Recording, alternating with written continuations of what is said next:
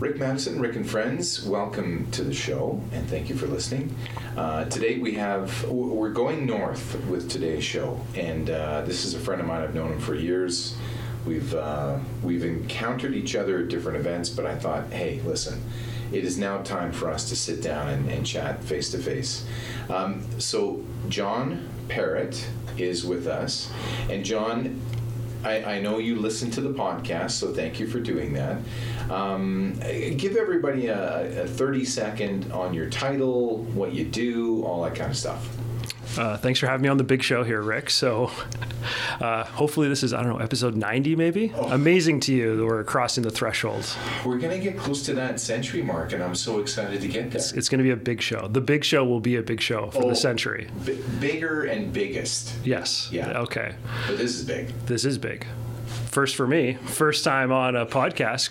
I, so I guess the analogy for the terrestrial radio is long time listener, first time caller. So here we are. First time guest, long time listener. Yeah. Yeah, something along those lines. We're gonna have to. Get, hey, this is where we're at. So, uh, so my role, I'm the manager of economic development and tourism for the city of Vernon, and so our role is to uh, entice people to come to explore Vernon, stay for the night, explore our trails, our parks, uh, some of our fantastic outdoor activities, our cart, uh, culture and arts.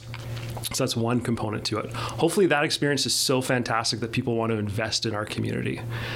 So then the second part is how do we help facilitate and support uh, new investment, new entrepreneurs in the community, uh, work with existing businesses to help them to overcome some of their challenges uh, from day to day. How do we help reduce the number of steps? Uh, and a third part for us, uh, which is really unique in my portfolio after I guess is year 12 of economic development, is I've got a dedicated city planner that works uh, as part of the economic development team. So we really focus on supporting entrepreneurs and investors on commercial and industrial from initial conversation, something just like this, maybe over a cup of coffee. Hey, I'm thinking about this. What about Vernon? How could this fit? Right through to getting them to building permit in with a single point of contact with a real focus. So it's been an exciting time to come to Vernon. I've been there uh, about a year and a half, and I was really excited to go up there based on that model and what opportunity was uh, under that department. Because you came from West Kelowna, did you not? Yeah, I spent 10 years in West Kelowna and got my start here uh, working for the Downtown Business Association, doing marketing communications as a, as a fresh eyed uh, Okanagan College student. Nice. And then uh, took a jump into uh, executive director for three and a half years. And then when a, a mentor and great friend of mine said, hey, there's an opportunity across the lake to make the jump into economic development, Robert Fine, uh, it was time to make, make a, a jump there. And so had a fantastic ride in a community that was just uh, just starting. And I think looking back upon it, it's such a unique opportunity to join a startup municipality. I think naively thought, oh, when I joined there, they were three years old. Hey, these are great. I care up in an entrepreneurial family. Businesses at year three, like they've crossed the hump. You're ready to go. Uh, but there they were uh, with lots to learn. And so my portfolio there didn't anticipate tourism to begin with, but we kind of lobbed into tourism. And so we used that in combination with economic development to increase the reasons why you'd come across the lake. And that was sort of where I got the start and how we got rolling on tourism. So it seems uh, interesting to me that you have a tourism and business development in, in one title. And I, I think that's maybe specialized to, to Vernon. Is that true? Yeah, that's true. I think in most communities across the province, you look here in Kelowna or down to Penticton, traditionally uh, destination marketing organizations, tourism marketing are with a not for profit society. So Tourism Kelowna, Travel Penticton. Uh, Vernon's a little bit different, and I think it works really well as it's integrated within our department. So we're still funded in the same way that Tourism Kelowna is or Travel Penticton or those other communities. Uh, so we have a hotel tax. When you stay on there, you'll see a little destination marketing fee, and we collect that gets collected and remitted to us. And so we work on behalf of the tourism industry, but we're just housed under uh, local government. And so we have uh, an ability to be responsive to the industry on what they need. We have some of the support services inherently built into a local government uh, that allows us to uh, progress forward and to also integrate into some of those things that um, I think as a destination marketing organization, we can leverage. So, for example, you know, I think people come to a community, they spend a lot of time parks and beaches and trails and those types of things. And those are owned by the residents. Those are the local government. And so we have a greater tie-in. How can we help support that? Increase awareness, uh, increase you know visitation to those. So again, hopefully, in the term we've been hearing a lot of lately is they're not really visitors; they're just temporary residents. And so hopefully we can help translate those into long-term residents. So I always start with conversations. Uh, Rick, were you born in Kelowna? I was not. And so, what was your first time coming to Kelowna? Vacationing. So there you go. And so, how many how many times of vacation before you thought, hmm, I wonder if we could make it here? What what was the impetus? And and what was interesting about that is, you know, I think I spent the first year here working, thinking I was on vacation. Yeah. it sounds weird, but but the mountains for a flatlander. Oh yeah. I, I am from the prairies. I'm driving around going. Uh, oh no, I, I live and work here, and, Mm-hmm. and how special it was. But you're right. Your first, you know, your first foray into a region. Do I like it? Do I like the people and that kind of thing? And then that turns into something where people want to come back. So I I totally get where you fill the funnel. Yeah. Um, and a lot of people are listening to this going, okay, well, aren't you supposed to be uh, local centric and and focused on local? But part of it is, and the reason why I wanted you on the show is Vernon Kelowna. Like, you must, as a, as a as a corridor, as a valley.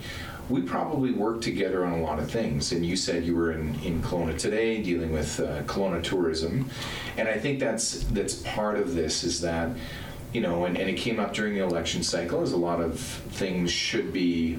There should be more communication than, and I'm not saying we don't, but there should be as much communication because as a region, we're trying to attract people. Absolutely. Yeah. So working in concert with them is probably one of your your mainstays, I would think. Yeah, I think we look to we look to attract people, you know, first and foremost to the Okanagan, right? And I think there's probably a broader market awareness in places like Calgary or Edmonton or Vancouver, the Greater Mainland, you know, the Lower Mainland is our, you know, as our primary markets for us. Um, and so I think what people envision the Okanagan has very broad definitions. And sometimes in local government in our worlds, we have very defined boundaries that are not necessarily like, you know, uh, the interesting example I always think is, you know, Big White Markets itself as being in Kelowna, BC. They're actually like, from a governance perspective, are in a different regional district. So if you own a piece of property at Big White, your property taxes head, I think, to Grand Forks. They don't head to Kelowna, right? And so, but it's the perception and where people sort of make that connection to. Uh, I think we're, you know, super fortunate in the valley with the Kelowna International Airport, especially for us in the North Okanagan, that um, that we have that level of air access, uh, not just for visitors, but also as residents and what we can connect to. But within that, there's a connection point about the name Kelowna that probably encompasses a much broader. So sometimes I'll say to people when we start talking about this is, you know, when was the last time you went to you flew to Vancouver and spent the weekend there? And then tell me what you did. And they kind of go through. And it's like well first of all you flew into the Vancouver International Airport that's actually in Richmond right? And then I got on the SkyTrain and I went to this really big mall. Well, I was out in Burnaby right? And then we took the train back and then we went over to the North Shore and we did this and that and rode the tram. I'm like great. So the only really time and then you know the weekend finished and we got back on the, the train and went to, went back to Richmond. And I said well the only time you're actually in Vancouver was on the train. You didn't spend a lot of time in Vancouver but the perception around that. And so I think in the Okanagan, you know, the Okanagan or larger Kelowna context, there's a component of, you know, in that higher level of thinking is, hey, we're going to the Okanagan, we're going to Kelowna for the weekend. But where they actually land within there um, might be might be different. But it's just that initial sort of because it's a it's a point on the map, you know, into there. So And, and, and sorry to cut you off. No. Because I'm going to interrupt a lot because that's the way I know. Uh, but is there any kind of stats that you can kind of give people a basis? Because I mean, obviously, you you need that those measurements to figure out strategies and tactics and that kind of thing. Where are people fundamentally coming from to the valley? Like, are they? And I've, I've heard different things about. You know, Vancouver is, is a big one. Obviously, the prairies, uh, Edmonton, Calgary. But but what kind of statistical data can you share that kind of give Yeah. people an idea for the the valley? So I think what's been really interesting is in the last five years in our world, there's a bunch of new uh, ways we can look at and understand visitation. And one of the big uh, big ways we've been able to do that is to work with a company like TELUS. They have a product called TELUS Insights. And so every time a cell phone comes in and out of your community, it can it can it can go as part of this larger database. So we get an understanding of visitation, how many nights that they're there for based on the cell phone. It's all generic. I can't look up to figure out where Rick Maddison is. That's not what it is. But we'll get a generic number that says Just follow on Instagram. Exactly, exactly. It's a lot of people on Instagram to take to, to keep track of. Um, so when we look at that, we can start quantifying the numbers of people that are coming in, if they're staying for a day or three nights, and where exactly they're coming from. So it's it's probably one of the better tools we have. I always like to say it's more of an indicator than an absolute because there's going to be some, you know, methodology changes as they keep evolving their product into there. But it gives us an idea. So in 2019 pre-pandemic, we had about 900,000, you know, unique visitors that came into the community. And that's not all overnight stays, that's not necessarily people that are there strictly for vacation. Those are just people from outside the region. Uh, and uh, 2020, I think that number was down dramatically. We rose back in 2021 to about 800,000, and this year we're expected to exceed that 900,000 range.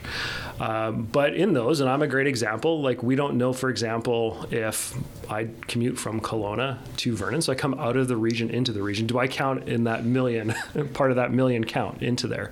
But at least it gives us an idea of what it is. And so within that, we can then look at origin of where they're from. And so from that data, we look at, we see about 75% of our visitors come from the greater Vancouver area.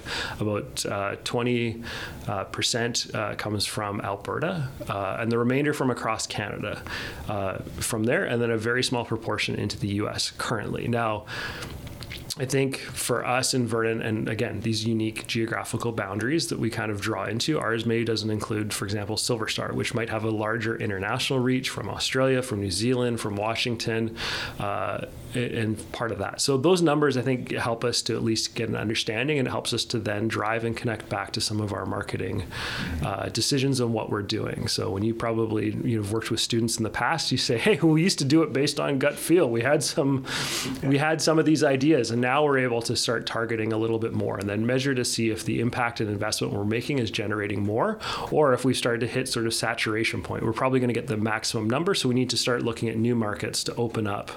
Uh, and maybe invest more in and and increase more visitation for that and at what times a year so if I was to look at a pie chart and it looks like a certain amount is technology, a certain amount is manufacturing, a certain amount is retail, and, and you look at the pie chart for the business makeup for Vernon, if I was to, to draw another pie chart and I had um, maybe an idea or a thought process of where I want to go, what, this is my blue sky of what I want to see the Vernon with diversification of business look like.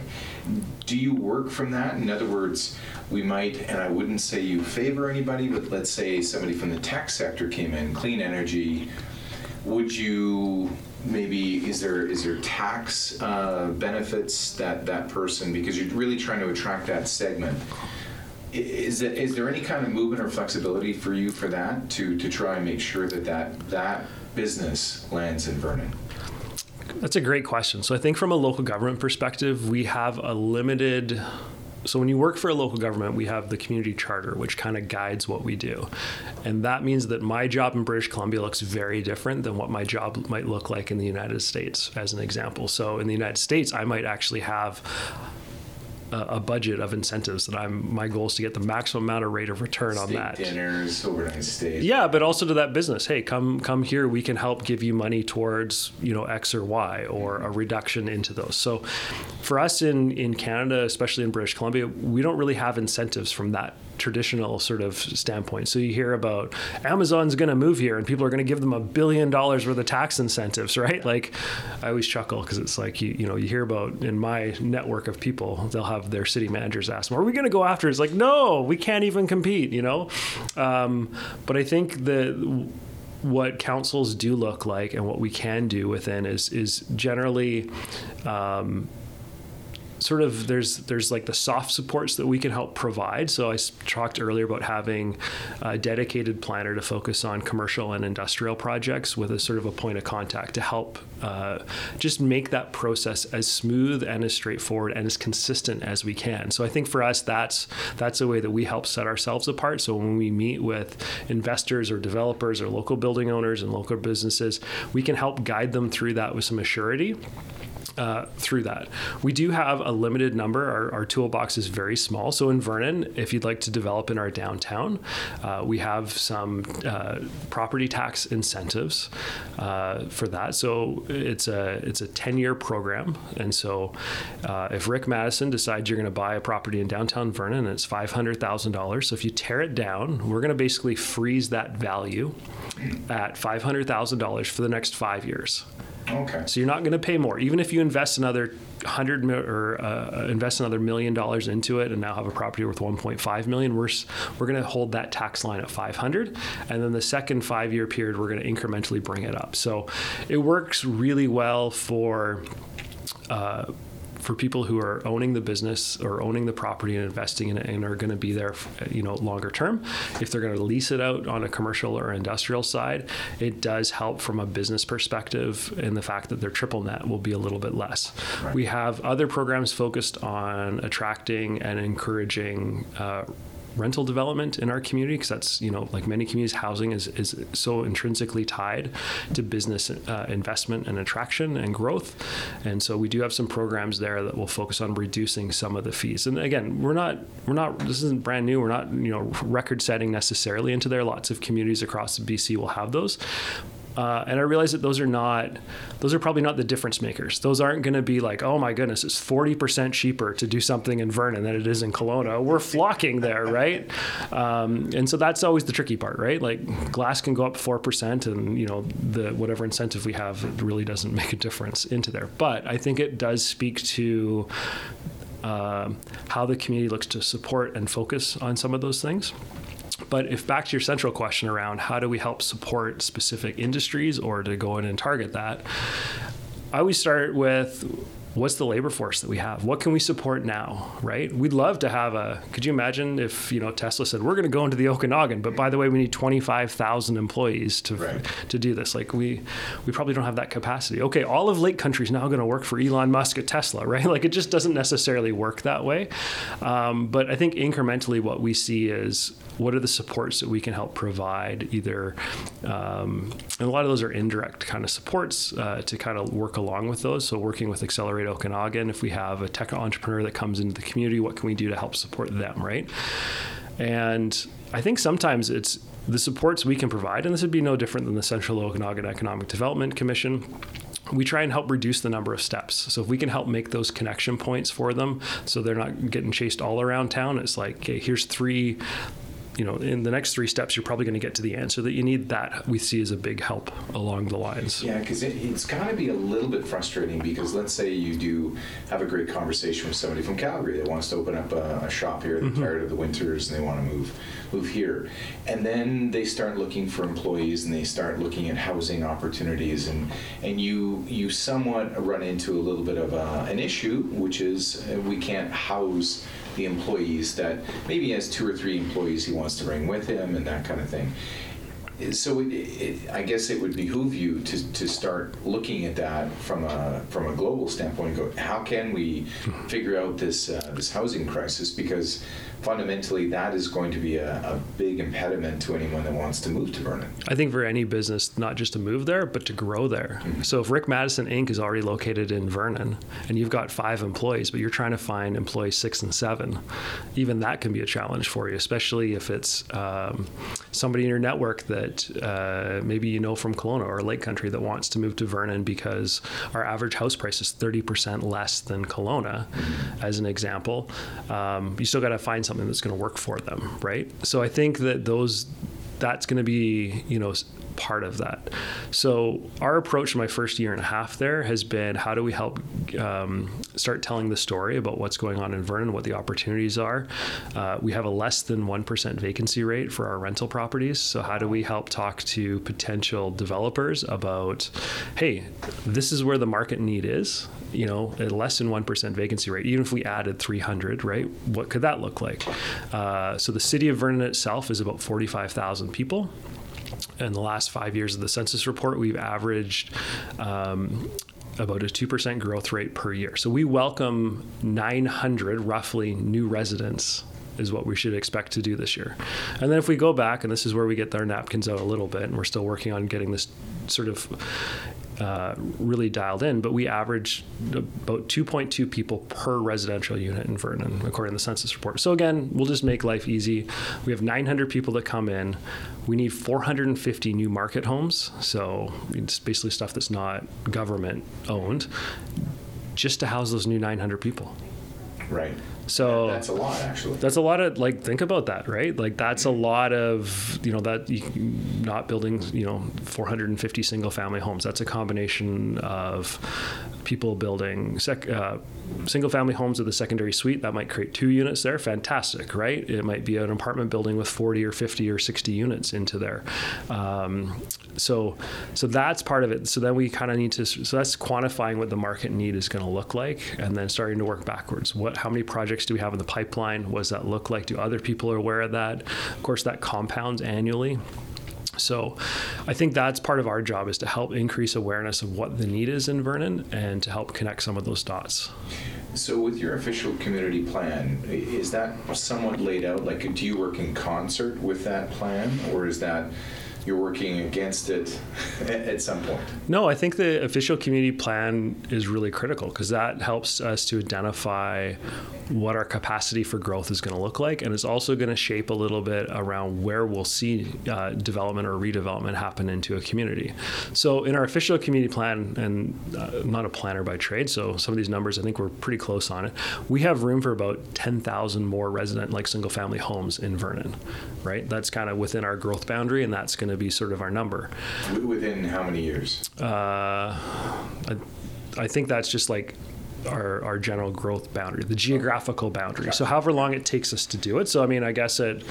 Um, so if we had if we if we only built single family homes, I guess we'd have what uh, 20, 20 plus years of, of supply, mm-hmm. right? Yeah. Roughly into there, um, arguably. Uh, at the same time, our official community plan also talks about sustainability and you know wanting to build up like many communities like Kelowna, like uh, Penticton, Vancouver, like building up our urban centers a bit so we get people that are walking more, riding their bikes, utilizing scooters, those types of things, um, building these you know neighborhoods versus doing driving all the time. So then we see okay, well, what does that infill start to look like? How do we help support that into there? Uh, and also, I think some wins of the market change. People are starting to you know be really interested in what that that looks like. And the background to all that is is that Vernon has a different um, it's a different feel. It's not Kelowna. You know, we, I don't think we're at the point yet that we're going to see a, a 10 story tower, a 15 story tower. No, do you have spec tax there? No, we don't. Okay, so that's another great growth factor. Yeah, I, I, think so, but I don't know.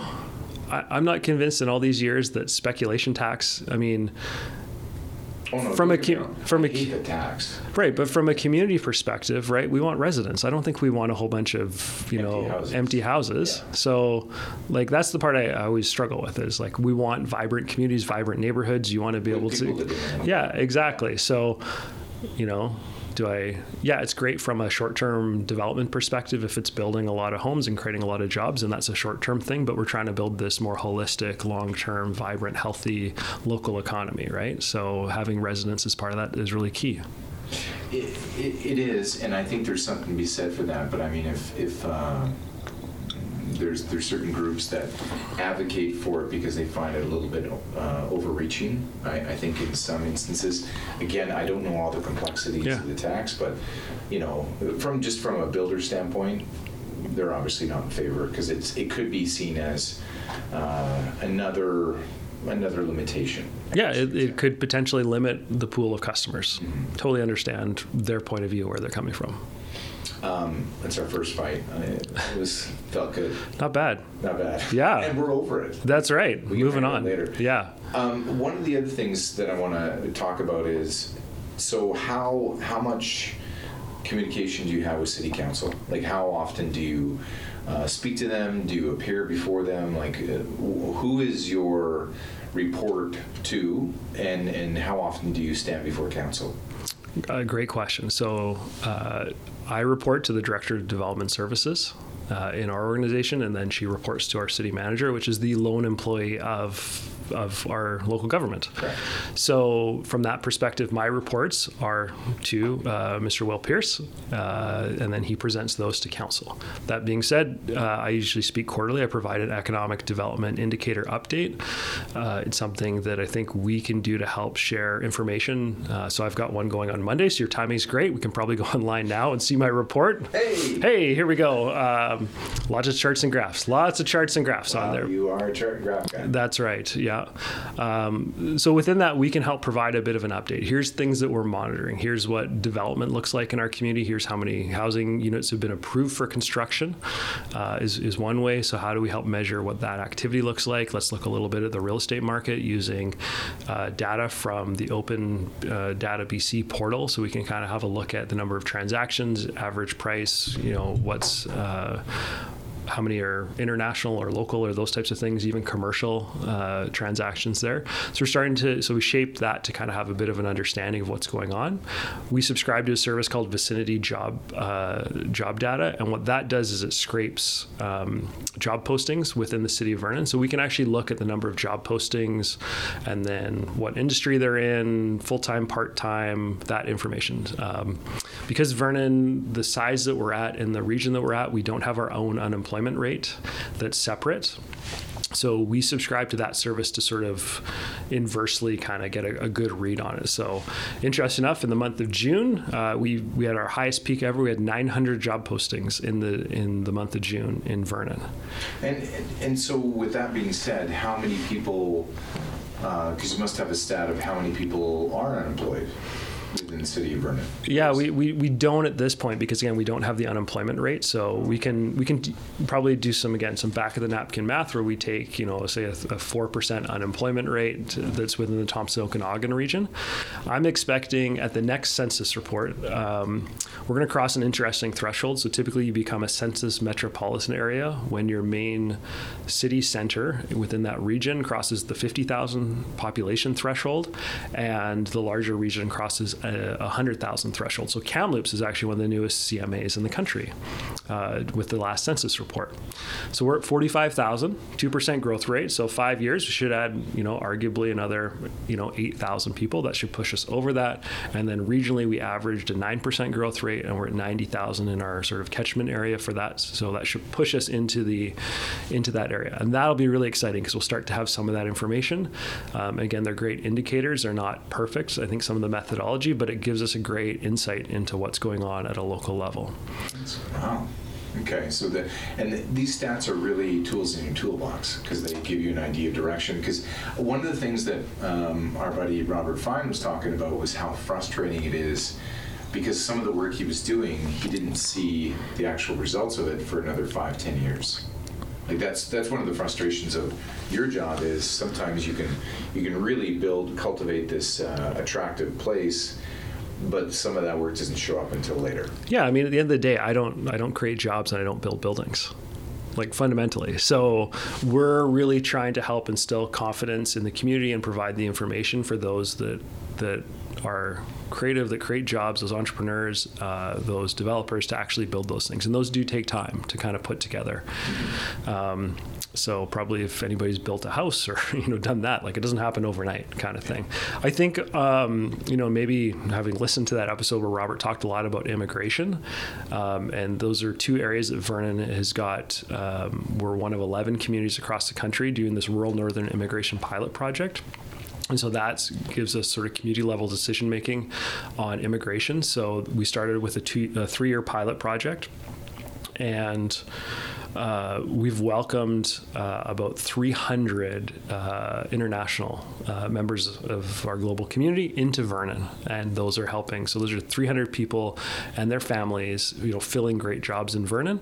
That I think trying to navigate some of the other paths might have not have been straightforward. And that's been a combination of people uh, globally coming to the community as well as people who are within the community working on temporary work program visas uh, that were able to get permanent residency. So it's, so it's been an amazing thing for us in the city of Vernon. We're also a pilot community for entrepreneurs with the provincial government. Uh, focused on welcoming entrepreneurs into our community, and again, so if you were to, you know, if if Rick, if you and your family were deciding, we're moving to France. Like that's not an overnight decision, you know, on so many levels and, and what it takes to establish. So um, that pilot project for the provincial side for the um, for the entrepreneurial has been around, I think, about four years now.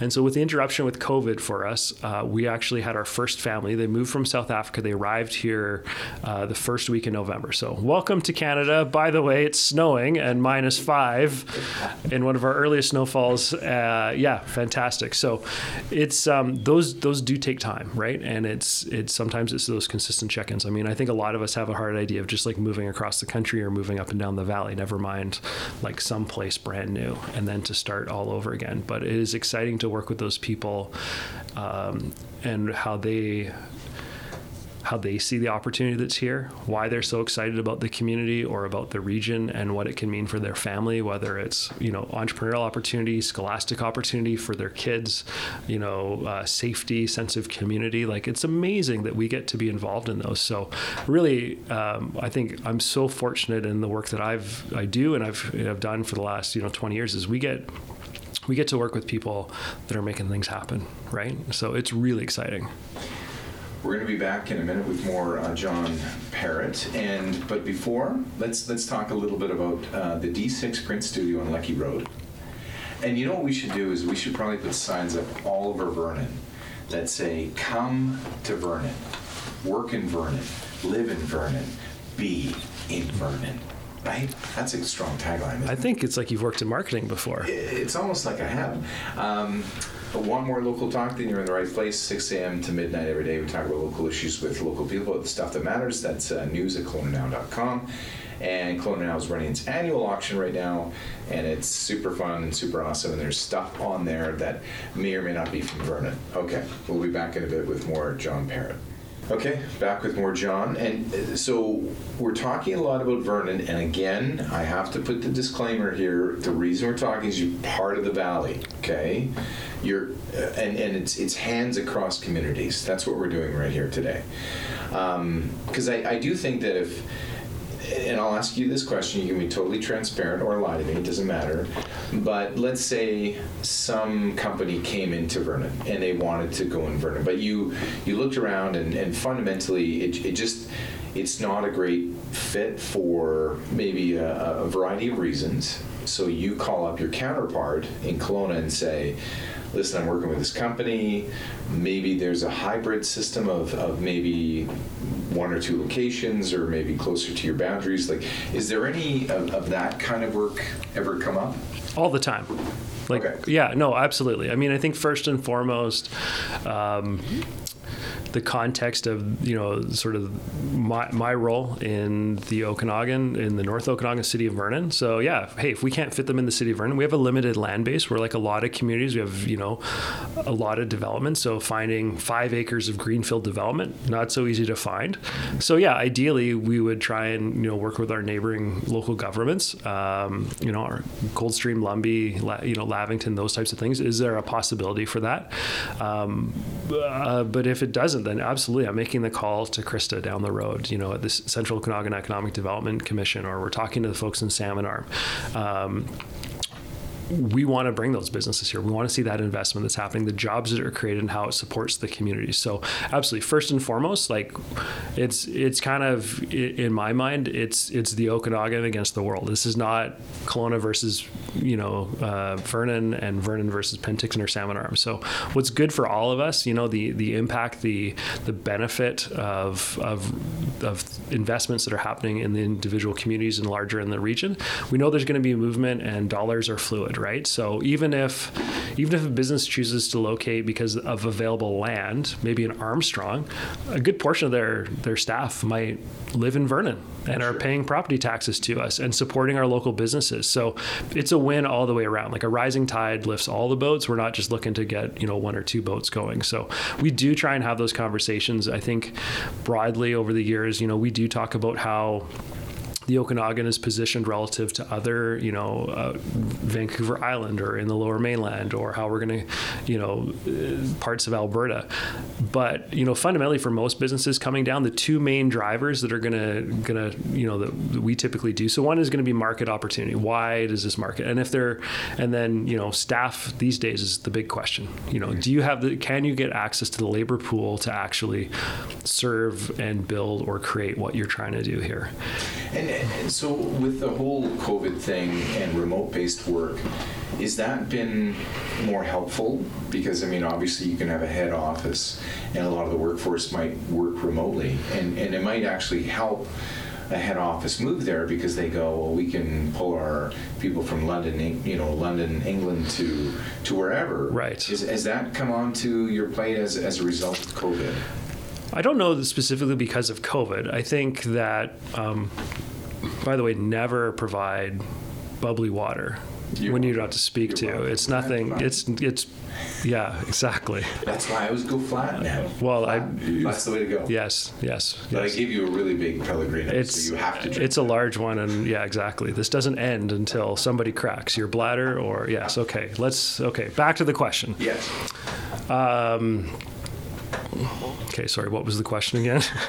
So I, I'm just wondering out loud of you have remote base workers. right. Okay. And so for somebody like you, that actually might be helpful because then all of a sudden staffing becomes more fluid and now we can get head offices moving here because they can get their people from anywhere. Right, and so you know the starting point would be is is likely if the head office is moving here with the de- decentralized staff, it's because the owner wants to live here. It's about lifestyle. Oh, 100%. Absolutely. Get to do that. Yeah, absolutely. So, uh, our, you know, it's but that's difficult to go out and try and hunt for those to come in. So it's usually that. Oh, by the way, we've moved our business here, and this is this is what's going. I think on the you know the other side of the equation, Vernon about six years ago actually did a they called it a hidden professionals, uh, a hidden professional study to try and quantify and understand the number of people that were living in Vernon, working either as an entrepreneur or for another company remotely. This is pre-COVID but called Vernon home for a whole bunch of lifestyle reasons, you know, and to try and get a better understanding of what that looked like. So remote workers and that shift has been, I think, interesting for so many communities in the BC interior. People are coming out of, um, you know, in in this window have come out where staff are able to maybe attain housing in a way that they couldn't have before, or they've cashed out of larger equity positions and it's changed the lifestyle composition for a family. So maybe you don't need to have both of you working, or what does that look like? Lifestyle composition, that's a great, it's a great label, by Y- the way. Yeah, my gift to you here today. So here we go. Uh, be on a T-shirt tomorrow. Um, no, but I mean lifestyle composition in terms of what's the life that you want to lead. You know, how much time are you spent? I mean, we're going to go a little bit off on a tangent here, uh, but like, you know what's amazing in Vernon? From my office to Silver Star is 29 minutes, and I'm not a fast driver. Really? Yeah.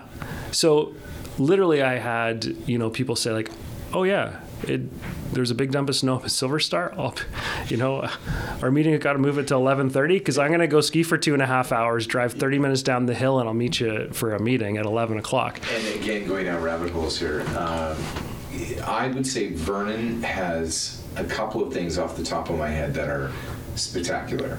Silver Star, Yeah. um, with with apologies to Michael J, but Silver Star with that village, beautiful, and, and I like the terrain. Yeah. Okay, so that's one. Number two is Kal Lake. I mean, Oh. Kal Lake is ridiculous, and It's magical. it is. The water I- is magical. I'm, every time I drive around there and drive around, I'm just stunned by how the, the beauty of that. Mm-hmm. So anyway, back to you. Okay, so I think the remote side. Um, but you know the interesting tricky part is is we add residents into the community and it's fantastic that they come in but you know what's our number one challenge of businesses locally? It's labor right? And so you know i think unpacking this question of like well where did all the staff go? What did this look like? Remote work has really started to change that dynamic. So now um, and we're here in the wonderful you know Kelowna now studios here but staff could work here or they could be working at home for a you know for another media company out of calgary vancouver wherever right? And so the competition has really changed right for employers and what does that look like or transversely hey we're really excited to welcome this family into the community. Both of them have remote jobs. Well, they're not active in the local economy. They're great consumers, and perhaps they're bringing, you know, really fantastic salaries into the community. So that's creating a lot more consumer spending but that's increased demand on the restaurants, on um, on the oil change place, on any of those businesses, grocery store. And what does that look like? And so but that doesn't help those businesses find their new staff member that goes into it. So I think to me, uh, it's been a great boon for so many communities in the region, and it's helped draw people out of the more metro centers. And I think that the question is, in this next phase that we're into, as businesses or some businesses are going, hey, maybe this doesn't work for us entirely for remote work. And then those families who may be relocated, they're going to have to make an interesting decision around are we locating back there or are we going to try and see what we can find locally? And so I think I think we're in an interesting, you know, phase. I often use the, you know, the analogy of a pendulum swinging. And so we went from remote work, oh my God, we can't, we, we need to see them every day, to the other way, f- forced us into that one and goes like, okay, well, hey, people are actually responsible to get their work done at home they seem very happy. But you know, geez, our team dynamic doesn't work, so we're going to kind of go back and find this middle ground. So I think that's kind of where we're going to be in this sort of movement where we find uh, a bit of a swing into there and some balance between the two. So I am curious to see how this is going to shake out for us. Um, because there's a lot of empty office space in Vernon, like off the top of your head sorry, I'm just kind of trying to think through the last time I was on. Uh, there's a there's a program called Space List that highlights commercial properties that you can kind of have a look at, and I can only think of a couple office spaces that are probably sitting vacant right now. Really? Yeah. Okay. So Vernon's doing okay. Yeah, I think overall, like our, our commercial real estate market is is doing quite well. I think that the challenge is making sure you've got the right product f- for the right client, right? And so, if you were trying to set up Rick Maddison Inc marketing and you only needed 1500 square feet but the only thing you could find is 5000 square feet it, it, could sit there for a while right? right so it's not always as easy as to say like oh we have all this excess so um, that being said, no, I think our market we're probably we're probably ready for some more office development, maybe some more flexible type spaces to go into there. Certainly, um, you know, in our downtown core, we have some buildings that are ready for redevelopment, maybe ready for multi-story, which could be mixed use to allow people um, to live and work in the same neighborhood, similar to what we're seeing that transformation of the South Pandosy and downtown Kelowna neighborhoods and Penticton that are happening. So I think we're hopeful to see some of those projects come forward in some of our early conversations and we've got a lot of the great foundational things that a, a, a, neighborhood that you can live in you need, right? We've got a couple of grocery stores and you know several pharmacies and lots of great retail shops and the pet food store. So like all the right things are there. We just kind of need those housing ones to kind of be right in our city center core. We've got a lot of housing on the periphery of our downtown, and you know Vernon's a little bit more of a compact community, so it could be a five or ten minute walk from the edges to the to the main street That's kind of true. thing. And, and are you a slow walker or a fast walker? Uh, I've been accused of being a fast walker. It, it comes driver. slow driver, fast walker. Well, you are just a. I feel like that that should. a riddle, aren't you? It's uh, isn't that uh, didn't didn't Cake have a song about that? I think they did. Yeah, actually. yeah. Um, so I have a few more questions I want to roll through, and I want to forget them. So you have home-based businesses in Vernon. I'm sure they're spread out all over the community. Do you ever actively recruit or or say, okay, what does your growth look like? Can we help? Like, so mining what you currently have in Vernon, because they're they know about the amenities, they know about the infrastructure, and, and these are people that maybe want to go to the next step. Are, are you that office for them too? I think we could be one of those offices. So if we do have outreach from those businesses to try and help us, you know, site selection or hey, we think we've outgrown this, or you know, on the rare occasion that maybe that business is is outgrowing their space and we get notified, you know, due to bylaw. Hey, there's been a lot of cars in and out of here and parking on my street's terrible. Maybe you can't have seven staff in your office. And yeah. Um, so I think from that perspective, yeah, we would be that first stop. And Vernon's a really fantastic community. We have a lot of support services, like business support services. We actually have the largest Community Futures office in the province of BC.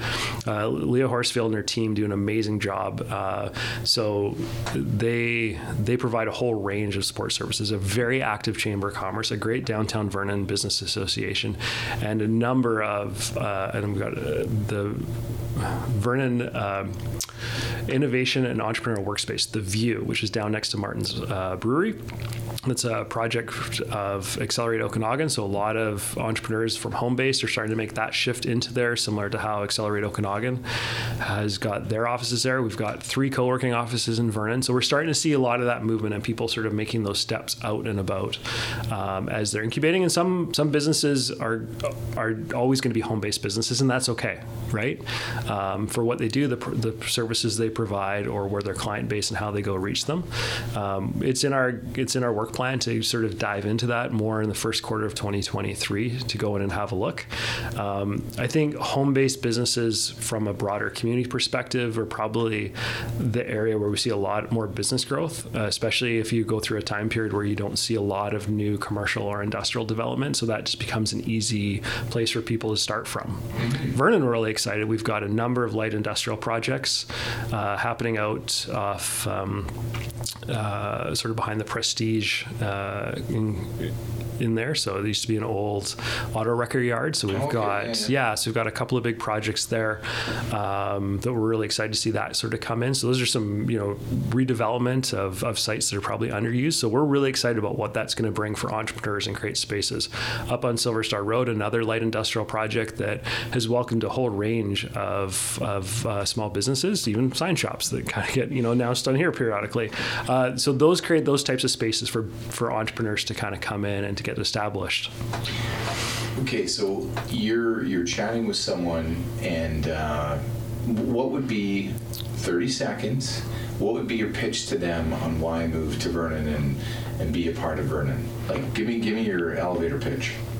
I think we start with uh, the baseline of, of Vernon. You still get a bit of a small town feel, like relative to the Okanagan, with a lot of great amenities that are both within Vernon and within a very short drive. So depending on uh, family situation, uh, depending on what your business needs are, we've got Okanagan College and Jane Lister and her group do an amazing job to, to really connect between programs and services. We've got a larger service area, and we're the sort of the regional hub, basically from Revelstoke in. Uh, major hospital, great expansion of services that are going on at Vernon Jubilee Hospital. Um, you know, airport just down the road, which is fantastic. You know, a 35, 40 minute drive depending on where you're at. Uh, and then I think the big thing that we're talking a lot about is and threading the needle is really around housing attainability in the North Okanagan for staff is going to be there's a lot more options there and a fuller range. Uh, and then the compactness and interesting sort of geography. So if you want to have a rural lifestyle and be 12 minutes from your office, that's totally doable in Vernon in a way that some of our other communities, because of their growth and where they're at, don't necessarily have those same access points to. So, you know, I think real estate more attainable for both commercial, industrial, for housing, uh, and what does that look like in terms of attracting talent and business to drive drive your growth? I think if you're in a business that requires a lot of transportation logistics, we'd also talk a little bit about being you know, we're 45 minutes to an hour closer to the Trans Canada Highway, you know, in Salmon Arm and rail service in Revelstoke or in Kamloops as well. So depending on the business and what you're doing, there's there's a number of factors. So usually our conversation is as we get to know who they are and what they're planning on doing, uh, we try and make those connection points on things that we think are going to be really relevant for them. You did good. You did good from a marketing standpoint. I, mean Listen, and, and you're right in the throes there, Mister. Um, better is always possible. big wins. What? You've been at the job for 18 months? 18 months. So ha- has there been a big win that you brought the whale in? Has, has there been that moment? Has there been that? Oh, you know, I, I don't. No, you should. Yeah. I always think economic development and the role that I play, it's a lot more in a game of inches. You know, we want to incrementally do this. It's not necessarily about the one. You want to go to the you want to go to the old red zone and you want to bring that puppy in. You want to bring that rock across the old. Uh, Yeah, yeah. I think though, in terms of our world, sometimes um, the satisfaction of what you get, um, it can it can be the small entrepreneur that you've been working with for a long time that gets them up and open. It's about seeing maybe a building that's been vacant for a long time become uh, something new, get a reuse or a reinvestment into it. Um, So so what's a win? Give me a win. Come on. what what's in the last 18 months? What has there been a win for you? Well, I think for our team, we certainly have driven a lot of development application for commercial industrial that's that's brought forward, and we'll see some of those projects as light industrial spaces. I think that's been a big win for us. I think we've done uh, outreach um, to help increase understanding of opportunities in Vernon uh, with with our network and contacts in the in the Okanagan, and that's been a big win. We're starting to see people have a different. Uh, different view on Vernon and what the opportunities are, and that's resulting in phone calls and introductions coming into our office, and that's really exciting for us. So we get people that now go, okay, we know we can make a phone call. We've got a trusted partner in there. On a tourism perspective, the team has done an amazing job coming out of COVID, welcoming more visitors than we've had in the past that's come in. Uh, we've recently renewed uh, our five-year uh, term with our industry, so they signed uh, agreement last summer or this past summer uh, support and to have the funding that that hotel tax to continue to come to us for the next five years, and within that is our new five-year tourism strategy, which sort of charts our course for the future. So unbelievably uh, proud of, of Tori Silverthorne, our manager of tourism, and the team there for bringing that one home and really, you know, charting a course for us that's really exciting in the next five years in terms of who we're going to attract and how we want to grow and develop and how we are uh, adjusting our course a little bit. You know, I think for us, one of the main, one of the, there's sort of four or five sort of key takeaways, but the interesting one and probably very topical to this is a bit of a, sh- a switch for us to face a little bit more south. How do we really engage as much into um, into the into the Okanagan more so than you know uh, northward, sort of into the Shuswap. So I think that's going to be an interesting one for us. And, and, and is there, when you're developing these plans for marketing, do you ever talk to your Kelowna counterpart and say, hey, we're going to be targeting Washington State, Vancouver, uh, Alberta, you know? Absolutely. And, and, you know, to try not to overlap too much with what you're doing. Well, I think it actually goes further than that. So we oftentimes will partner and collaborate on a number of projects. We'll come together with uh, Tourism Kelowna, uh, Travel Penticton, uh, other communities, Destination Silver Star, which is a new destination marketing organization located up at Silver Star, to pool our funds together and even go after grants that will then turn into programs and services and marketing efforts. So that happens quite regularly. We see it happening more and more uh, across the board. Again, I think, you know, conversations we want to continue to have is how do we develop itineraries to move people in and around the Okanagan. So I think what's exciting to kind of look if you sort of you know take your marketing hat off and really think about the customer experience or the visitor experience is that there's common threads that draw us to the Okanagan. There's going to be unique experiences you can have in the North Okanagan, Central Okanagan, South Okanagan. How does that factor into your multi-day stay here? I mean, ultimately for us, it's about multiple nights, multiple days, spend more time here, spend more money into that. But those are all going to be unique in what they do. I mean, the potential of the Okanagan Rail Trail and getting that final connection hopefully opened up coming up this summer. Um, imagine getting off getting off the plane and getting your e-bike and you're going to hang a left for your first two days and go explore the Kelowna marketplace and then your travel day in between yeah it's 50 56 kilometers between communities or 54 kilometers. But that's the only thing you have to do today. You need to ride by two lakes three lakes really. Mm-hmm. uh, a bunch of great restaurants wineries everything in between on this unbelievable rail trail set against the lake and then land in vernon it right? sounds like a magical day.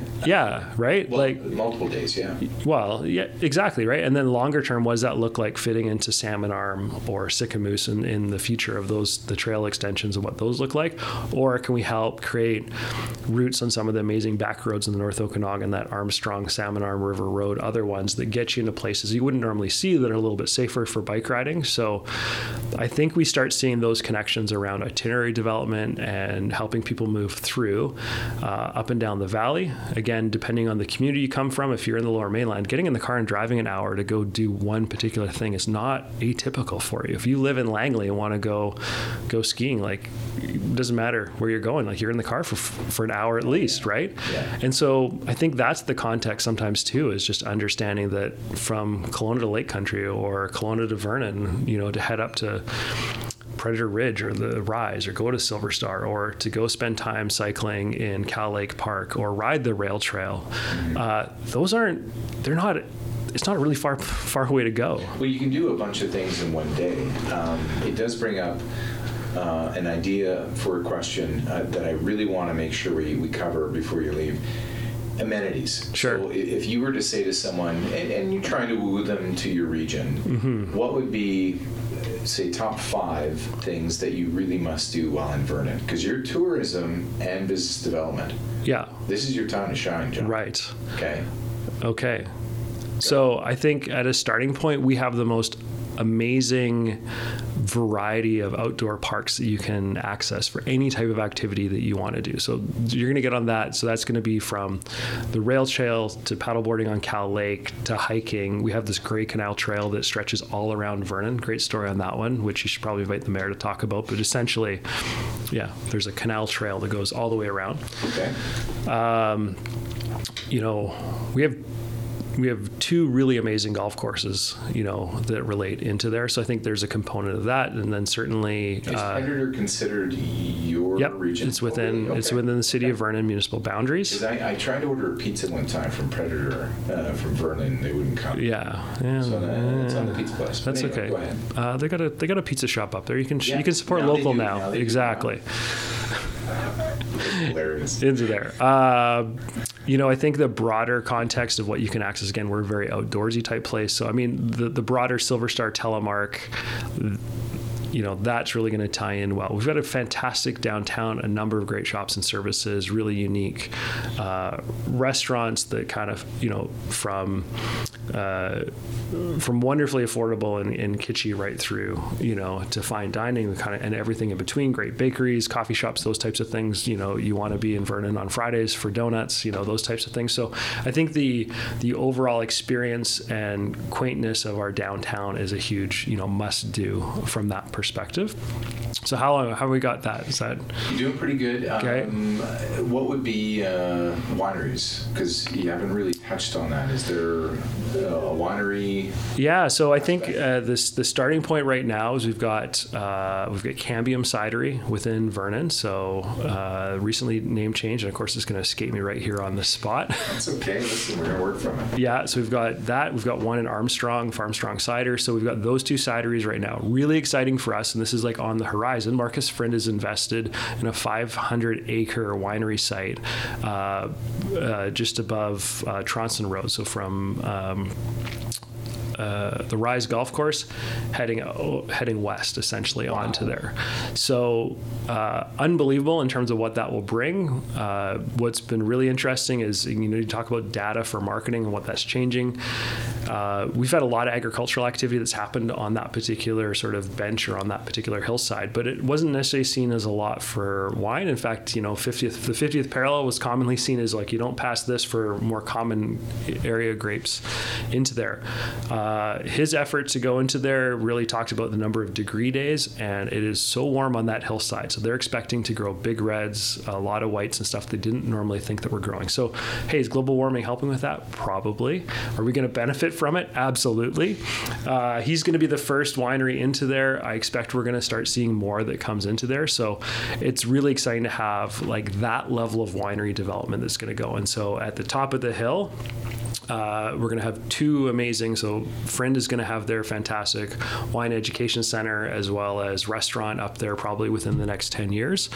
Uh, and then the Rise Golf Course has got a fantastic new clubhouse that's underway. And those are going to provide views. So, if you're going to go for a, hey, what views should we check out next summer? It's going to be the Rise Golf Course. If you haven't been to Sparkling Hill and Gertie's uh, restaurant there, unbelievable views from that side looking across. Oh, and I have to share the uh, the wicked uh, golf carts at uh, at the Rise. So there's the special ones that have the cushy seats, stereos, horns. I don't know why the horns on it. Yeah. But uh, Are you talking like like horns, like cattle horns, or are you no, talking like? you, it, it, it's beep beep Oh. on a golf course, which Yeah. is quite uncommon. But these things were faster. it's great for playing through, that's for sure. Stereo. Yeah. It was the full like Chad said. No, no, no, no. the- These are. Is that a Mick, uh, uh, uh, Rick Maddison level golf? Is that the expectation now? Uh, well, let's just say that uh, I said, yeah, you know, you want on the podcast?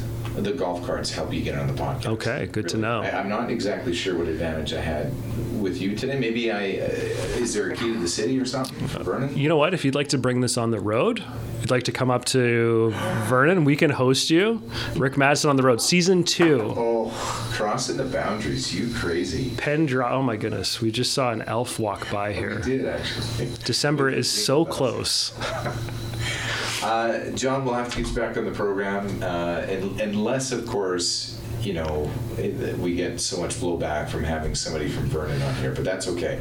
Um, absolute pleasure, as I knew it would be, and uh, yeah, good luck with business development, tourism, and all those wonderful things. Well, thanks, Rick. It's been exciting to be here. I look forward to seeing what number we're at, and hopefully, uh, yeah, welcome to season two. You got to push on it. You got to get. You got to get there. It's Yeah. and stuff. Oh my goodness, this is an amazing first experience. So thanks very much for having me.